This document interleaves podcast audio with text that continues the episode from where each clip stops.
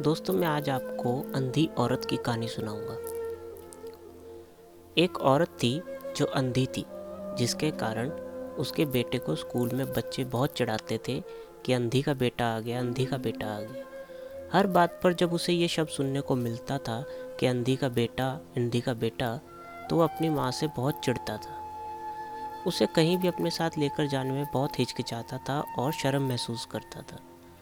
उसकी माँ ने उसे पढ़ाया और उसे इस लायक बना दिया कि वो अपने पैरों पर खड़ा हो सके और एक बड़ा आदमी बन सके। लेकिन जब वो बड़ा आदमी बन गया तो वो अपनी माँ को छोड़कर अलग रहने लग गया।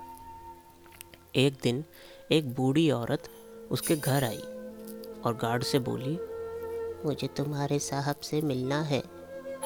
जब गार्ड ने अपने मालिक से बोला तो मालिक ने कहा, बोल दो, मैं अभी घर पर नहीं हूँ। गार्ड जब बुढ़िया से बोला कि वो अभी नहीं है तो वो वहाँ से बेचारी चली गई।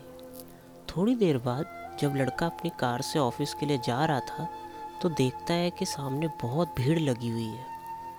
और उसने देखा कि भीड़ क्यों है?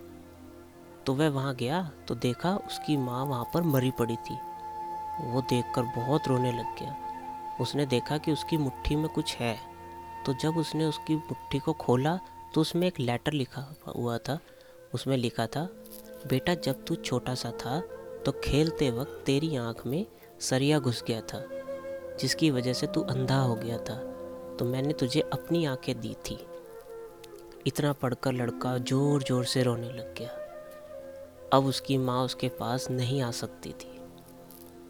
तो दोस्तों, इससे ये सीखने को मिलता है कि वक्त रहते ही लोगों की वैल्यू करना सीखो। माँ बाप का कर्ज हम ज़िंदगी भर भी नहीं चुका सकते। एक लाइन लास्ट में कहूँगा, हमारी प्यास का अंदाज भी अलग है दोस्तों।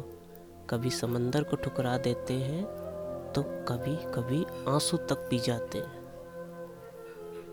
दोस्तों, अगर आपको ये कहानी अच्छी लगी हो तो प्लीज़ कमेंट में ज़रूर बताएँ।